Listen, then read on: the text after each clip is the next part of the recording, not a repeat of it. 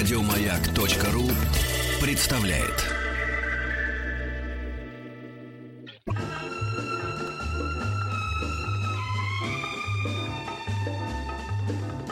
Дышите глубже.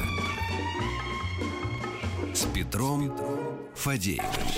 Встаньте прямо, вдохните. Раз, два, три, четыре. Раз, два, три, четыре. Заканчиваем. Здоровье. Здоровье – это уже горячо любимая вами рубрика, которую можно всегда прослушать повторно, например, в подкастах на сайте радиомаяк.ру или скачать в iTunes. И я уверена, что скачивание сегодняшнего выпуска «Здоровье» зашкалит, потому что у нас в гостях ваш любимый спикер Сергей Вячеславович Савельев, профессор, руководитель лаборатории развития нервной системы человека Института морфологии человека Российской Академии Наук. Сергей Вячеславович, добрый вечер. Добрый вечер. Поговорим мы о мозге. Да, да, да. Тогда лучше ты, Петя. О, о мозгах. Нет. Вот э, на самом деле э, Сергей Вячеславович пришел с книжкой, как всякий порядочный человек, он пришел с подарком. И вот э, одна из книжек, которая досталась мне, как раз называется «Нищета мозга». Я так понимаю, что это вообще свежее издание, да, такое совсем? Ну, это конец прошлого года, Да. достаточно свежие, но уже немножко зачитанные, поскольку люди читают, и комментарии кое-какие есть на эту тему. Вы могли бы э, к- коротко рассказать э, о сути э, э, этого произведения и вообще эм, о скептическом названии, с которым я лично э, солидарен? Э, Значит, дело в том, что э, я пишу много разных книжек про мозги. То есть, причем про эволюцию мозга, про устройство мозга, начиная от атласов и всяких руководств, и кончая всякими фундаментальными научными работами. Они скучные и неинтересные. И мой издатель сказал, что издавать меня больше не будет. Ну, я его понимаю совершенно. Ну, Зачем издавать человека, которого, который нужен узкому кругу специалистов, которых, к тому же, он всех знает. То есть можно рассказать просто за рюмкой коньяка, и будет еще интереснее. Вот. То есть таким образом я был поставлен в такие условия, чтобы написать книжку доступную о том, чем я занимаюсь. Но выяснилось, что я занимаюсь многим, и пришлось начать с того, что человеку менее всего приятно. Ну, где вы видели философов, рассматривающих ограничения человеческого сознания? Где вы видели писателей-фантастов, которые говорят о том, что мозг человека такой убогий, что он не может сообразить там, выучить таблицу умножения? Наоборот, они говорят, мы пронзаем силой мысли, время и пространство. Всякие авантюристы пытаются испепелить вселенные где-то там, А все на самом деле не так. сидя на своем диване. Ну и прочие всякие замечательные вещи, которыми наполнены, то есть такие позитивистские, сила разума. Там, вот, ну, там передвигает кто-то там шарик пинг-понговый, кто-то стул двигает с силой разума, но с помощью веревочки, понятно. Или магнитика. Так вот, эти все проблемы, э, на самом деле мозг-то наш очень просто устроен, ну, несчастен, по большому счету. И мы отражение этого несчастья. Он плохо устроен, он отвратительно работает. Он ленив, похотлив и обжорист. То есть все замечательные качества спрятаны в нем, а мы только отражение его активности. И я решил, что вот такая книжка должна, нужна, которая рассказывает о том, как мы устроены изнутри. То есть то, что, что, собственно, мы думаем тогда, когда вы пришли домой, залезли под одеяло, и там-то вы начали думать о том, что точно никто не узнает. Вот об этом, собственно, и книжка. То есть почему хочется делать одно и совершенно не хочется другое? Почему мотивы человеческого поведения так напоминают э, поиск там, вожаков в стае бабуинов? Почему э, целью является не какая-то рассудочная деятельность, а демонстрация своей доминантности или массовое изготовление себе подобных? В том числе, как недавно знаменитые покойники. Единственное наследство — это количество детей, произведенных каким случайным способом. Ну, это признак-то невысокого интеллекта. А того, к чему лучше всего приспособлены, например, плоские черви или глисты, они лучше всех размножаются. Кстати говоря, тот, у кого почти нет нервной системы, например, большие моллюски, тридактные такие, большие, похожие на умывальники. Ну, собственно говоря, Александр Македонский и делал из них умывальники. Так вот, они лучше всего размножаются до миллиона потомков за один раз. И вот это вот мечта. То есть мечта-то человечества, на самом деле, достаточно проста. Покрыть эту планету метровым слоем своих потомков, чтобы они при этом все умудрялись ездить на Роллс-Ройсах, есть черную икру.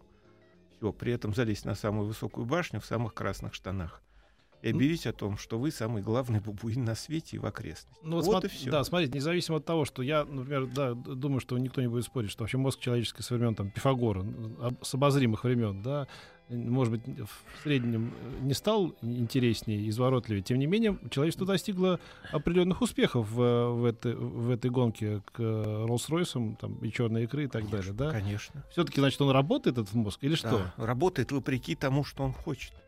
Просто че- человеческий мозг так изменчив, что среди совершенно нормальных обывателей, платежеспособных, которые должны есть, пить, работать и размножаться, в идеале, желательно не думать. Желательно, чтобы они умели читать и писать, так будет вообще отлично. Вот. Среди них из-за изменчивости мозга появляются типы, которые, ну, для, на которых не работают биологические процессы. То есть не работают, имеется в виду постоянно, но хотя бы иногда он отвлекается от процессов размножения или поедания хот-догов. И вдруг ему чего-то хочется другого. Обычно для того, чтобы повысить доминантность, то есть выпендриться на бытовом уровне. Чем он и занимается. Этих людей мы называем гениями или выдающимися, или outstanding, то, что называется. да, Нет, да. это просто э, те, кто... э, Не такие, как все, да? Нет, нет, те, у кого просто хвост не торчит откровенно из, из трусов. Ну вот, потому что и те-то, они тоже мотивированы в основном тем, чтобы достичь тех же самых биологических целей. Понимаете? А каким образом, а, вот совсем, да? Они а- выбирают, от- извините, дурацкий путь. Да, да. Откуда де- крылья у художников, поэтов и сапожников, да? Но только лишь художники открыли, как прорастают эти крылья, а прорастают они так, из ничего, ниоткуда, нет объяснения у чуда. Я на это не мастак писал Шпаликов. И вот, тем не менее, откуда, скажем, э, появляются такие люди, как Бродский, казалось бы, в очень ординарной семье, очень ординарной семье, э, про- такие пр- простые, папа, мама, папа, значит, там, во- военный фотограф, э, мама в бухгалтерии работает. И вдруг появляется человек, который совершенно по-другому смотрит. Это не то, чтобы там из поколения в поколение были поэтами, или там дворянами, или так далее. Он учился языкам и так далее. Да, Ничего подобного. Э, Учился в обыкновенной советской школе. И сейчас как пример говорю о Бродском. Вообще, Бродский отличный пример, мне он Да. тоже очень нравится. вот каким образом его мозги начинают работать по-другому? А, Это лишний раз говорит о том, что если у него и мама был поэт, и папа был поэт, и дедушка был поэт, он был таким же паршивым поэтом, как все предыдущие. Что у нас видно вон среди композиторов никудышних, среди наследственных пивунов никаких, плясунов и игрунов, я имею в виду театральные и киношные. Никакие они, неинтересные, ненужные. Держатся на папиных э, ковришках или вообще на папиных деньгах или на маминых. Ничто и ни о чем. Речь идет как раз о том, откуда берутся эти гении. Вот вторая книжка — это «Изменчивость и гениальность», которая вышла второе издание, я тоже сюда принес. Это, э, собственно, здесь фундаментальный аспект. Именно э, среди людей, никогда не занимавшихся поэзией, вероятность появиться поэт намного выше. В мозге, потому что 300 структур основных, которые определяют наши способности. Ну, у поэта должна быть комбинация таких структур, там и слуховых, он должен гармонию воспринимать, память хорошая, ну, там около двух десятков структур, чтобы, короче говоря, Бродский появился. При этом э, все структуры эти есть у всех, но у такого, как Бродский, они должны быть большие. Причем насколько большие? Некоторые структуры могут быть больше в три раза, а некоторые в 40. И вот у Бродского тот компонент, который определял его гениальность, вот те структуры, которые отвечают за эти функции, были такие большие. Вероятность этого, вы понимаете, из 300 структур 20 получить выраженных больше, чем у других, очень мало. И так, э, поэтому они на миллионы. Что это, лотерейный билет все-таки, да? Это же не Конечно, и поэтому, да, ка- потому что при изготовлении потомка э, папа с мамой там участвуют как-то. Оба. И поэтому то, что мозг есть у кого-то, он не будет точной копией. Поэтому, когда мне говорят про наследственную гениальность, меня вызывает гомерический хохот. Это наследственные жулики и протекционисты. Нет никакой наследственной гениальности. Он говорит, он в детстве там услышал. Он в детстве там слушал, как папа на рояле наяривает. И он с детства подготовлен профессионально. И поэтому, если бы такой человек в таких же условиях, но талантливый оказался, он был бы в 10 раз интереснее, чем тот, который вырос в такой семье. Хотя он музыкален, он там все знает, пожалуйста. То есть гениальность, ее нельзя унаследовать, ее нельзя купить, ее нельзя воспитать. Ее можно только получать случайно за счет комбинации мозговых структур, которые определяют художественные, там, поэтические, математические, другие функции.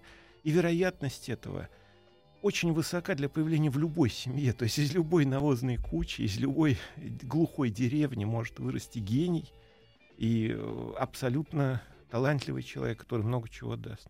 Поэтому вопрос, э, как их отбирать? Психология здесь полностью провалилась. В попытке выращивания гениальных детей это чистый бизнес для психологов, которые просто обирают богатых родителей, обещая им бог знает чего. Э, Школьное образование важно и нужно, потому что базовые знания надо иметь, но оно ничего не дает. То есть нужно отбирать людей по морфологическим способ, особенностям, строению, то есть по строению мозга. А его никак не укупишь, не украдешь, и швейцарский счет в банке не поможет. Мозгов не прибавит.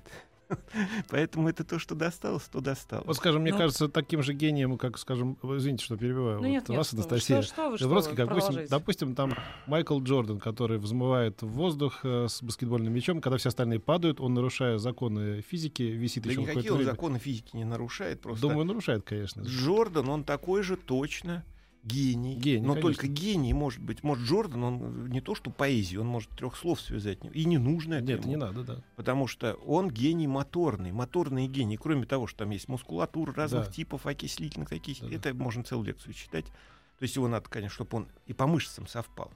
Как эфиоп, который бегают там 42 километра, и хоть трава не расти.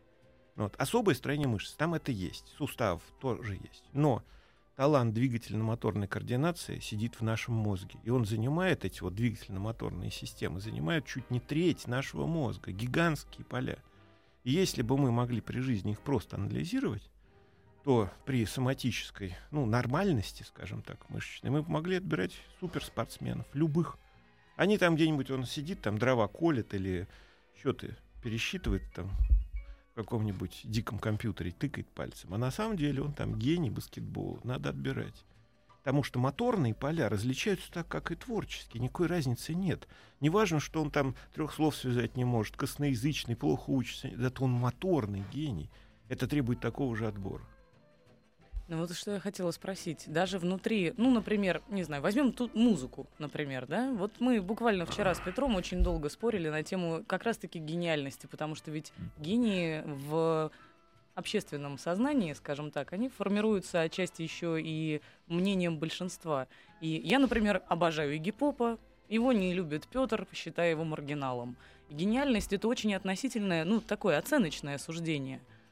Так дело-то в том, что и у вас, у гипопа мозги-то разные, но дело-то в том, что, что еще писали в XIX веке люди, занимавшиеся человеческими талантами, о том, что для восприятия таланта нужно, чтобы воспринимающий обладал теми же признаками, Ага. зачаточными того таланта. Вы так слились с гипопом.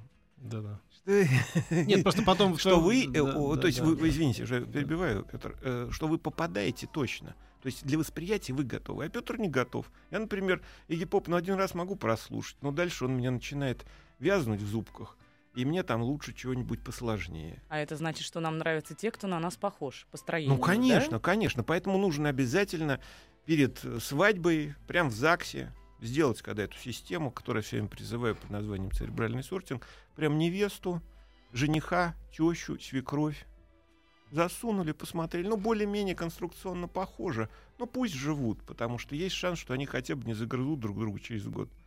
Ну, вот. А так, если вы только из-за того, чтобы с целью перепихнуться, то тут какая бы красота необычайная не была, что одного, у второго, э, кончится быстро. Гормоны кончаются очень быстро.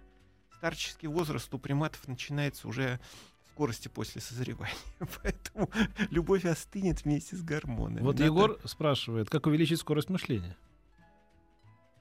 Егор, о чем вы собираетесь так быстро думать? Дело в том, что люди э, на самом деле обладают колоссальной э, скоростью мышления. Колоссальной. Другое дело, что пользоваться ей не умеют. И для этого нужно все время пользоваться мозгом. Чем э, вы хотите быстрее думать, отлично, пожалуйста. За это вы заплатите. Сейчас объясню чем. Нейроны стареют, потому что они нам даны на всю жизнь. И если они активно метаболизируют, то в них накапливаются продукты распада. Они хорошо известны в патоанатомии и в, патологических, и в патологических процессах. Поэтому думать быстро вы будете, но не так долго, как бы вам хотелось. То есть что вы хотите сказать, что если мы будем остроумны и быстры э, мыслью, то это сокращает жизнь нашего мозга? Э, Стареют нейроны. Не то, что сокращает, это, конечно, индивидуально, но думать все равно лучше, чем не думать, потому что вот в этой книжке, в новой, которую он привез в новом издании, там я как раз э, поместил известную работу Гинце, сравнивавшего мозг, мозг профессора Некрасова э, с э, мозгом на самом деле извозчик. Вот что произошло после смерти двух людей примерно одинакового возраста. Вот у Некрасова, известного математика, который всю жизнь пользовался головой, сосудов в 10 раз больше. Естественно, если у вас кровоснабжение лучше нейронов, если эффективность подведения крови и отведения продуктов распадов хороша, вы будете быстро думать. Но для этого надо все время думать, потому что мозг, как только вы перестаете думать, сосудов становится меньше. Я специально поместил две картинки, которых не надо считать. Видно, у одного сосудов много, другого сосудов мало. Болезнь Альцгеймера а, как-то зависит от мыслительной деятельности? Нет, болезнь Альцгеймера — это болезнь Альцгеймера. Это э, там несколько, на самом деле, причин этой болезни. Лучше обращаться, конечно, к специалистам по нейропатологии. Но суть в том, что там множество типов, я придерживаюсь там нескольких вариантов, но она не связана с интеллектуальной деятельностью, это нарушение метаболизма, в том числе и нейронов, и мембранных процессов. И мы видим в проявлениях такого нарушения только уже плоды ее развития, но не причины. Мозг просто на нем заметно. На печени так не будет заметно. Нет, можете... я имел в виду, что, вот, допустим, вы думаете быстрее, кровь быстрее приходит э, в голову, и это, это сокращает возможность заболеть э, вот этими сосудистыми заболеваниями мозга. Или нет? Это, нет, ну, а есть так, модель есть такая, в которой с кровью приносятся просто некие молекулы, отрезающиеся там на клетках.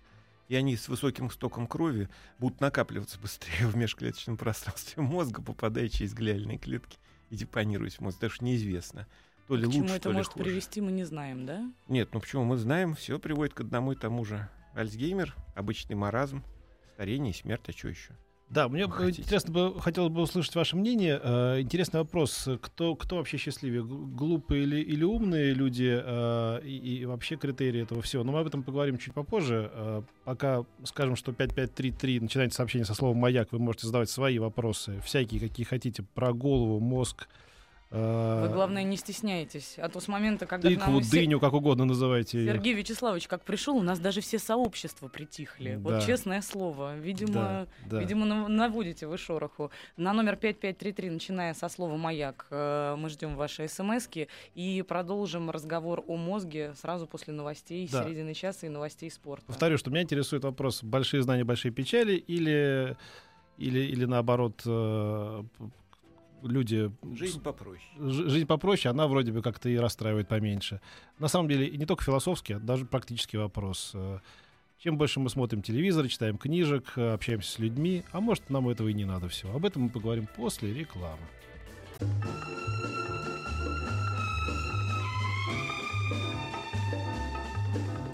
Дышите глубже. С Петром Фадеевым. Встаньте прямо, вдохните. Раз, два, три, четыре. Раз, два, три, четыре. Заканчиваем. Здоровье. Сергей Вячеславович Савельев у нас в гостях, профессор, руководитель лаборатории развития нервной системы человека, Институтом морфологии человека Российской Академии Наук. Мы говорим о мозге. Да, и говорим уже о том, что я, я, пред, я предположил э, будет интересным. Итак, все-таки, чем больше думаешь, тем ты счастливее или, или несчастнее? Конечно, Кому несчастнее. Несчастнее? Конечно, несчастнее. Мысли рождают э, горечь и печаль. Это известно еще от древних. Вот, конечно, всякий нормальный обезьян стремится упростить свою жизнь до предела. То есть вместо высокого развития интернет. Все в интернете есть. Там, во-первых, ничего нет, а то, что есть маломальски ценного, все за деньги, которых у обывателей, естественно, нет. Ну, вот. То есть это такая дуриловка прекрасная. Я считаю, что это чудесный ход. Массовая дебилизация населения планеты возвращает нас к эволюционному отбору там, времен э, поздно, поздних эректусов. То есть вот это, это ужас на самом деле. Но человечество живет по биологическим законам. И поэтому любой возврат э, к прошлому, он повышает эффективность отбора.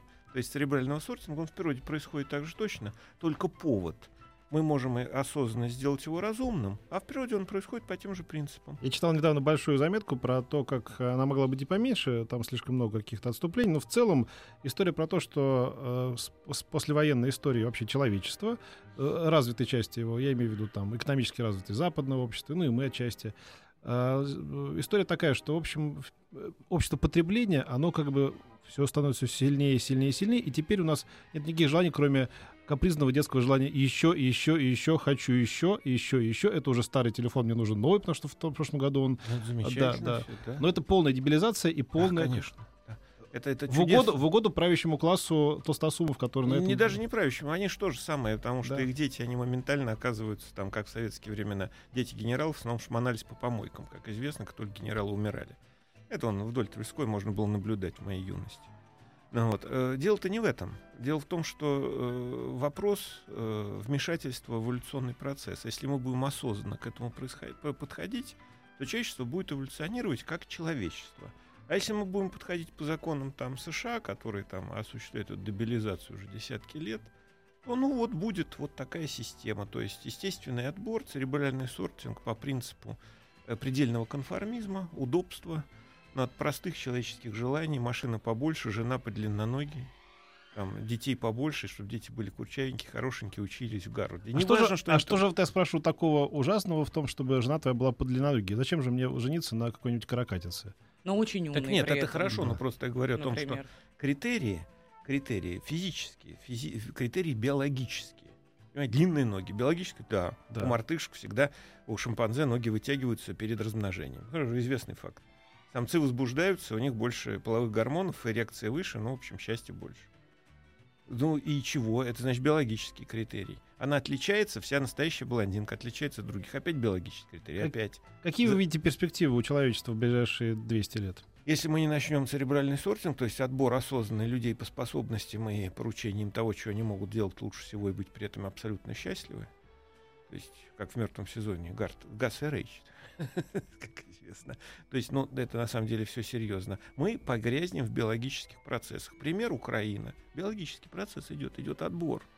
ИГИЛ, отбор, церебральный сорт. Что они делают? Они быстренько меняют население, быстренько меняют э, так называемые эм, инстинктивные э, формы поведения, которые у нас есть у всех, есть еще и социальные инстинкты. Ну вот давайте вот сейчас поспорю. Например, все-таки со времен каменного века, когда пробивали голову там, э, не знаю, башмаком или там бутылкой или там камнем, э, чем угодно, э, значит, все-таки мы шагнули. У нас есть законодательство в разной степени эффективности в разных странах. У нас есть институт церкви, у нас есть некая мораль, которая нарушается или не Гуманизм. нарушается, гуманизм и так далее. и так далее. У нас есть Конечно. произведения великих художников, писателей и так далее. Все-таки при, при моем самом пессимистическом взгляде на себя и человечество, э, как э, и себя как часть этого человечества, мне кажется, все-таки мы, э, ну, некоторым образом э, от обезьян отошли в целом. Сколько можно накормить было Донбассов э, 18 миллиардами рублей? Много. Сколько за это дадут Васильевой? Ну, мы, ну, ну, мы сейчас, мы сейчас, вы сейчас знаете, звук на свет, э, на скорость не влияет. Мы говорим сейчас абсолютно о других вещах. Мы Так говорим- нет, биологический процесс все равно доминирует. Это мы говорим как раз об этих вещах. Мы говорим, да, прогресс есть, да, у нас за счет индивидуальной изменчивости и способов хранения позитивной, э, позитивов, которые достигает человечество, мы можем это сохранить и насладиться. Раньше бы просто какой-нибудь Гендель там, ну, написал музыку, ну и сгорел бы эта музыка в ближайшей библиотеке, бы и забыли бы все про него думать. Но это размножили. Сейчас способов размножения информации много. Ну что, много появляется гениального и хорошего. Пропорция Вот. та же самая. Почему? Потому что мозг даже не увеличивается, а уменьшается последние там 150 тысяч лет. Физически, да, вы имеете в виду? В прямом смысле это слова. Нейронов меньше, а вы знаете, если совсем их станет мало, мы превратимся кишечных червей. А это связано, интересно, с тем, что мы все время себе жизнь пытаемся облегчить? Ну, конечно, а Перестаем как же? запоминать номера А телефона. как же? А как же? Это же замечательно. Чем меньше вы пользуетесь мозгом, тем быстрее наступает и склероз. Это- об, этом, об этом я и говорил вчера, когда говорю, что надо отказаться от этих всяких гуглов и э, навигаторов, потому что мозги совсем не работают уже. Ну, конечно, человек не напрягается абсолютно. Школьник тыкает под партой там, в калькулятор и не хочет ничего запоминать. И его нельзя заставить, он не виноват в этом. Я вот, меня обвиняют, бог знает в чем обычно. Мы не виноваты в этом, потому что у нас биологические мотивации. Мозг для того, чтобы работать, требует колоссального количества энергии. Знаете, огромного количества энергии. Четверть всего, если мы думаем о чем-то, четверть всего, что есть в нашем организме, он потребляет ежеминутно. И какает, кстати, так же интенсивно. Так вот, э, наш организм защищается от работы мозга как может. Ну зачем такие затраты? Потому что во все время, во всю нашу эволюцию э, у нас не было избытка еды. А если вы так будете напряженно думать, вы просто помрете с голодухи от переживаний. Что, кстати, в шимпанзевом мире бывает кругом и рядом. Слушайте, а с этим связано? Ну вот я часто слышала, что мы используем свой мозг не больше, чем на 10%. Ну, на 10% используют свой мозг психологи. Это доказано уже научно. Ну, вот. А на самом деле все не так? Мы не можем использовать мозг на 10%, потому что это называется смерть. Ну вот. А мозг у нас работает обычно, вот здесь 100% в нормальном режиме, когда вы там съели бутерброд, выпили рюмку коньяка и вперились в ящик. Или еще хуже заснули с этим бутербродом в зубах. То есть вы неактивны, пассивно себя ведете. Мгм. Он потребляет примерно 9-10% от всей энергии организма. Это много раз говорил. А если, не дай бог, вы задумаете о какой-нибудь глупости, ну, вот, которая о зарплате, о Например, детях, еще, еще за бутылкой сходить за второй, да? да, и кто Уже пойдет мысли. за бутылкой, Кто пойдет да. за Но бутылкой, если да. напряженно думать, Да, да. ну, вот, э, зимой в тапочки снимать не хочется и прочее. То есть при напряженном мышлении эта планка поднимается до 25%. Представляете, расход. Четверть. Мозг-то весит 1,50, и четверть всего, что вы съели, выпили. И вдохнули даже. Естественно, организм просто по законам эволюции не может пойти на такие траты. Ну, не можем мы так растрачивать собственную жизнь. Неизвестно мозгу. За 65 миллионов лет только обезьяне эволюции никогда не было колбасы в избытке. Мы, он не может поверить, что завтра его накормят. И поэтому он находит миллионы способов. Вот рефлексия даже. Там вы задаете человеку вопрос, он его перефразирует отвечает. Он даже тут экономит, на спичках. А уж там на хождением за водкой, конечно. Ну что вы. У нас, кстати, был один из вопросов, пришедший на смс-портал 5533, о котором мы совершенно забыли, кстати Ну вот, говоря, за да, этой беседой. А, спрашивали люди о том,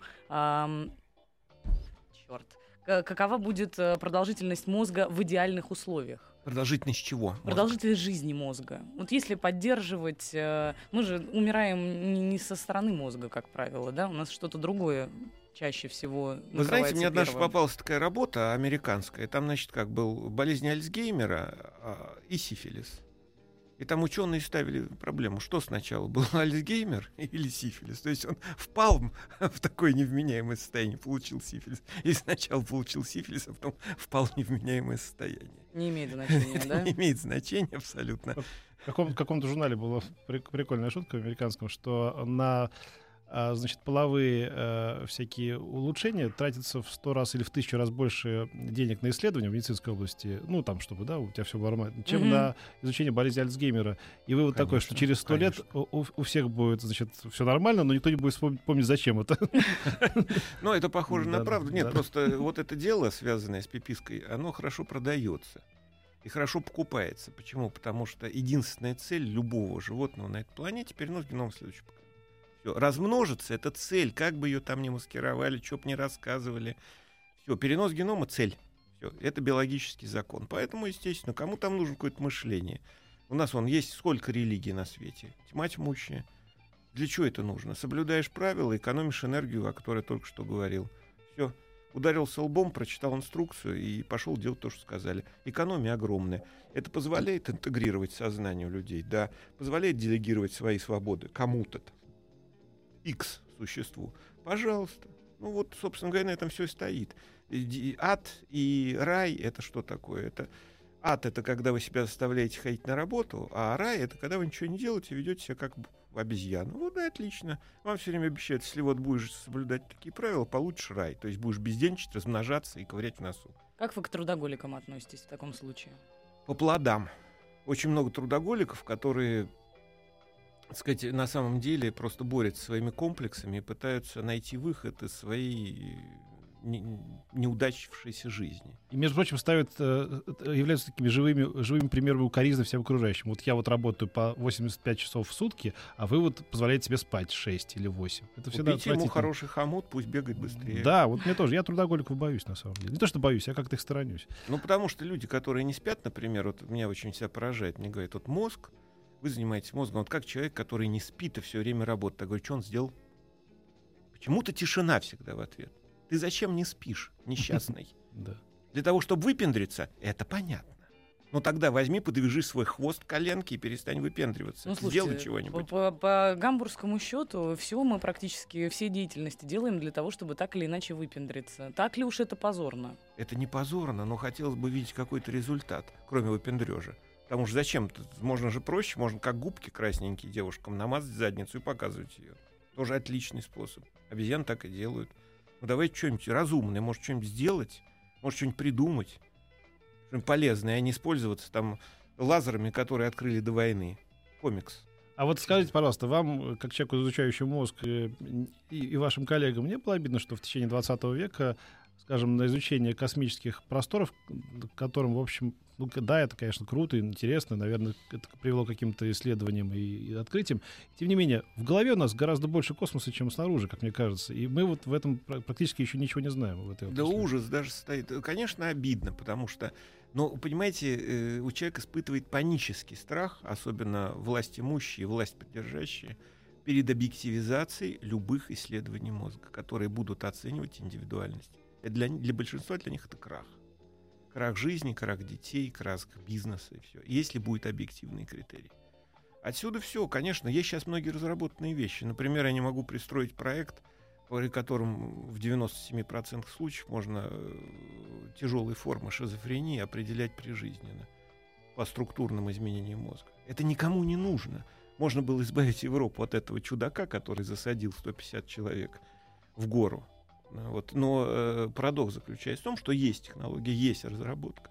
Не бог весь уж там, какие инвестиции в нее были вложены. Но это никому реально не нужно. Я многократно предлагал это, мне, мне делают круглые глаза, так а, а вдруг вот этот вот, который большой начальник, истекающий слюной, он окажется не совсем как бы адекватным. А как же? У него уже дети. Слушайте, а вот из Оренбургской области спрашивают, можно ли без каких-либо специальных обследований мозга определить в себе сильные стороны? Нет. Только, Дело в том, что только вот под томограф. э, люди, э, я себя никогда не ставлю над людьми. Одну секундочку. Реклама. Встаньте прямо, вдохните. Раз, два, три, четыре. Раз, два, три, четыре.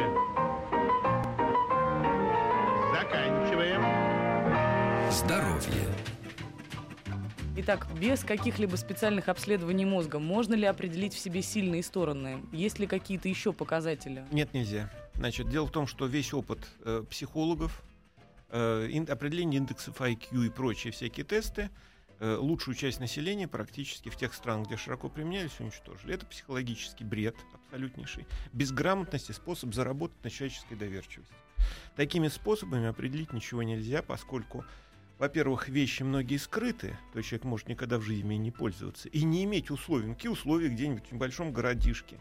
Какие у него условия там проявить высокие математические способности, как у Перельмана? Где он их сделал, где он их возьмет?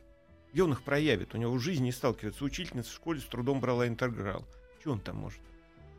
Никак не выяснишь. И много других таких вещей. Поэтому а психологические индексы поведенческие, они сделались посредственностями для отбора посредственностей, в том числе индекс IQ. Он ничего не дает и, наоборот, сужает, делает нормальными людей, скажем так, посредственности обывателей. То есть это не для отбора гениев. То есть, к сожалению, только инструментальные способы, которых, к тому же, собственно говоря, еще и нет. Потому что сканирование мозга с тем разрешением, которое нужно, чтобы определить врожденные способности, надо увеличить примерно в 10 раз. Сейчас 15 микрон, надо делать около микрон, ну, около того, и тогда можно будет прижизненно определять. Но кто на это решится? Большие затраты. Ты э, создаешь такую систему, сам суешь голову и выясняется, что ты, в общем, ни на что не годен. Ну, вы знаете, может быть, оно и хорошо с человеческой точки зрения, потому что, ну вот, э, мы же все питаем, э, питаем себя иллюзиями относительно того, что да, вот я вот такой вот интересный, со мной интересно, там, да, девушки, вот они все как-то так вот мне подмигивают. А когда выяснится, что, допустим, ты толстый, анекдоты твои не, не смешные и так далее, все будут в расстройстве ходить. Зачем это всем нужно? Ну, дело в том, что у нас есть такая штука, называется время. Тик-так, тик-так, тик-так. И вот пока человек тешит такими, как девушка, она необычайно красивая, Да. Она необычайно привлекательная, а потом смотрит в зеркало, а уже и 40, и шансов никаких. Может быть. Но она эти 40 лет прожила в счастье, в ощущении того, что она счастливая. То есть вы что, красивая. вы- вы- вы что, приветствуете такую внутреннюю наркоманию? Почему бы нет? А как это называется? Ну тогда давайте... Розовые раз- очки. Вы, слушайте, вы сейчас весь, э, вот первое начало нашей беседы, вы порицали нас за то, что единственное стремление человечества это побольше нарожать себе подобных. Ну не только, еще Если наесться это- в промежуток, а иногда Да. и напиться. Конечно, это все замечательно. Е- Если вот эта вот внутренняя наркомания не позволит ей в итоге э, произвести себе подобных, ну что же в Да этом нет, плохого? но это не для всех людей слишком много, поэтому на это не стоит обращать внимание. Кто-то может, кто-то не может. И это не обязательно. Кто-то просто это делает ради удовольствия, кто-то больше ничего не умеет. То есть, ну, это дело житейское, что Слушайте, на, называется. на номер 5533, начиная со слова «маяк», набросали, на самом деле, огромное количество смс -ок. Мы даже трех наверняка уже не успеем Ну давай спросить. двух и, и- Ну вот будем просто суммируя, что называется, суммируя, очень много спрашивают про перенос сознания. Это, конечно, футурологическая такая история, скорее всего, да, но люди мечтают о будущем, что когда-нибудь, может быть, и можно будет раз, и вот как на флешке загрузить себя в новое тело, То есть еще, еще, еще одну жизнь пробездельничать. например. Отличный план. Да было бы что переносить. Что ценного в вашем сознании? Встаньте перед зеркалом, посмотрите, что там у нас? Допустим, это перельман. Можно или нет? Нет, конечно. Нет, нельзя. Глупости. Ребята, э, арифметику надо владеть хотя бы за девятый класс. Очень просто. Значит, 150 миллиардов нервных клеток. Ну, примерно. Значит, дальше. Каждому из них по глиальной клетке. У каждого нейрона от 100 тысяч до миллиона связей с соседними. Значит, понятно, что вероятность, связи при этом образуются, разрушаются всю жизнь по три примерно, по три синапса в день. Возникает вопрос, ребята, вы это можете рассчитать и, пред- и создать копию этого всего? Весь математический, а если соединить все компьютеры, с масте- э, выпущенными на этой планете, они даже не могут это закодировать в одной единой сети для одного единственного мозга. И то не человека, а шимпанзе. Дела очень-очень далекого будущего. И очень много вопросов про память, как это неудивительно. Очень многие жалуются и спрашивают, почему память с годами становится хуже, а не лучше. Ей Вот надо пользоваться памятью. Еще раз повторяю, с то, с чего начали передачу. Круг замкнулся. Для того, чтобы хорошо помнить, нейроны должны хорошо есть. Так же, как вы, для того, чтобы размножаться, надо хорошо питаться. С гречневой кашей не пойдет. Поэтому нужно что делать? Нейронов кормить, ублажать, значит, и заставлять работать за счет того, что кровеносная система должна интенсивно приносить кровь и продукты обмена. То есть надо не просто пользоваться памятью от случая к случаю, а регулярно заставлять мозг. Мозг ничего сам делать не будет. Его надо насиловать и заставлять, как норовистую лошадь. Что, стихи учить? Что вот конкретно надо делать? Все что угодно. Э, Пытаться, приду, попытаться зарабатывать головой, а не руками. То есть не методом перекладывания бумажек на столе, а методом решения какой задачи, какой угодно. Конечно, шахматы — это вообще глупость, шашки тем более, отгадывание кроссвордов — нелепость. Какой-то надо такую вещь заниматься, которая бы не позволяла расслабиться и учитывать массу. Варите варенье без сахара. Может быть, это вам как-то поможет. Или делайте мармелад из яблок, который выкидываете. Но сделать так, чтобы это было вкусно самим. И вы сломаете голову, потому что своя готовка всегда противна. Вот такими Спасибо. мелочами можно развивать память. Спасибо большое. Сергей Вячеславович Савельев, профессор, руководитель лаборатории развития нервной системы человека Института морфологии человека Российской Академии Наук, был у нас сегодня в гостях. У меня память хорошая. Ты не помнишь, кто у нас был вот предыдущим гостем? Спасибо большое. Спасибо огромное. До понедельника. До понедельника. Дышите глубже. Еще больше подкастов на радиомаяк.ру.